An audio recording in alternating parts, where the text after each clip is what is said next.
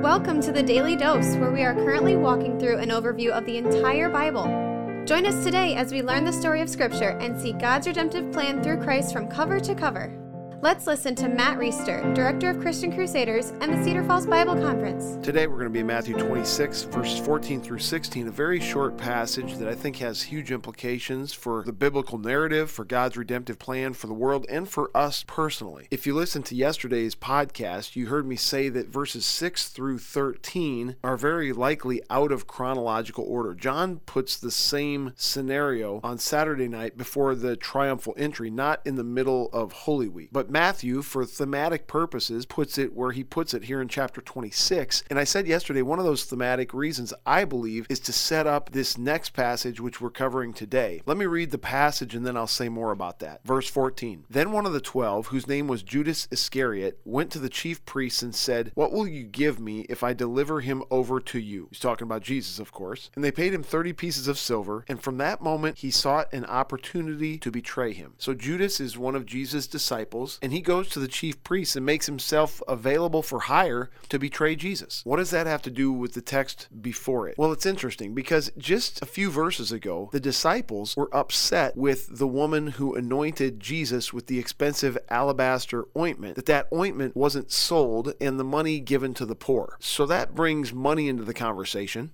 and it seems to portray the disciples as wanting to do only the most noble things with their resources, with their money. If you contrast that with what Judas does, which is one of the most evil things done for money, to betray the innocent Savior of the world, this is very interesting. And that's not all. If you go to John's account of this same scenario of Mary, the sister of Martha and Lazarus, anointing Jesus in Bethany, not only does John place it on Saturday night, like I said earlier, but he gives us some other details that are very interesting interesting in light of what Judas just offered to do for the chief priests and elders for money. Here's what John's account says about Mary anointing Jesus at Bethany. Verse 4 of chapter 12 in John. But Judas Iscariot, one of his disciples, he who was about to betray him, said, Why was this ointment not sold for 300 denarii and given to the poor? Verse 6, not a good verse for Judas. He said this not because he cared about the poor, but because he was a thief and having charge of the money bag he used to help himself to what was put into it. In other words, Matthew's account from yesterday's devotion that said the disciples wanted it sold and the money given to the poor is nuanced by John's account, which says actually Judas wanted it sold and given to the poor, not because he cared about the poor, but because he wanted that money from the sale in the money bags so he could help himself to it. He's a thief. Check this out Judas has an issue with money. And I don't want to pick on Judas too much because honestly, we all have issues with different things. You do, I do, and we need to remain vigilant vigilant over those areas where we are weak or have weaknesses or propensities to sin. But is it any surprise? And by the way, I say this understanding God's sovereign plan is being carried out according to his will. Satan doesn't do anything outside of God's will. So God ordained it to happen this way. But when Satan is going to work to get someone to turn to the dark side and do his bidding, in this case, take down the Son of God, is it any surprise that he's going to go after a guy in an area where he has already displayed weakness. Judas has a weakness around money. Judas is dishonest about financial things. Judas, to a degree, is all about the Benjamins. And so, if you wanted to get Judas to betray Jesus so he could be destroyed, of course, Satan and his agents, the Jewish leaders and elders, don't know that they're playing right into God's plan. But when they want to get something done, is it any surprise that they go after Judas using money? To those of you who, like me, follow Jesus Christ and want our lives to have kingdom impact, we want to avoid being train wrecked by our own sin so that we can continue to have influence for Christ, for the gospel, for the truth of God's word in this life. This text and what I'm talking about should make you shudder. I know it does me. It's not like you or I are any better or stronger than Judas. We're not. And so if Satan's coming after you, like he is, he's a prowling lion seeking to devour and destroy. What is the area of your life, or what are the areas of your life? Where are there propensities for you to sin Where are you weak? And when you identify that, you've identified with great likelihood the direction Satan's coming at you from. Here's the gospel, friends Jesus lived a perfect life that we can't live. He died to pay the penalty for sin that we owe God, and he rose again, defeating sin, death, and the power of the devil. We cannot earn salvation, we cannot earn forgiveness by doing anything in our own power, and likewise, we must wholly depend on God by the power of the Holy Spirit to protect us from being victimized by Satan and our own sin the way that Judas was. And toward that end, I just offer this prayer Lord, will you save us from ourselves? Will you help us to understand this account of Judas, the areas where he was weak and how Satan exploited that weakness for his purposes? Will you use that to help us be vigilant in our own lives where we are weak? Would you, by your Spirit, protect us? Give us the strength to stand in areas that we can't stand on our own. Keep us from some sort of failure that would dis- discredit our testimony. Help us to be humble. Help us to be dependent on you, acknowledging that we're not strong enough to wage this battle or win this war in our own strength or by our own conviction. Thank you for purchasing for us the righteousness that we can't gain ourselves. And over all this, thank you for being sovereign, in control, able to use even the most vile schemes of the enemy for your glory and for our good.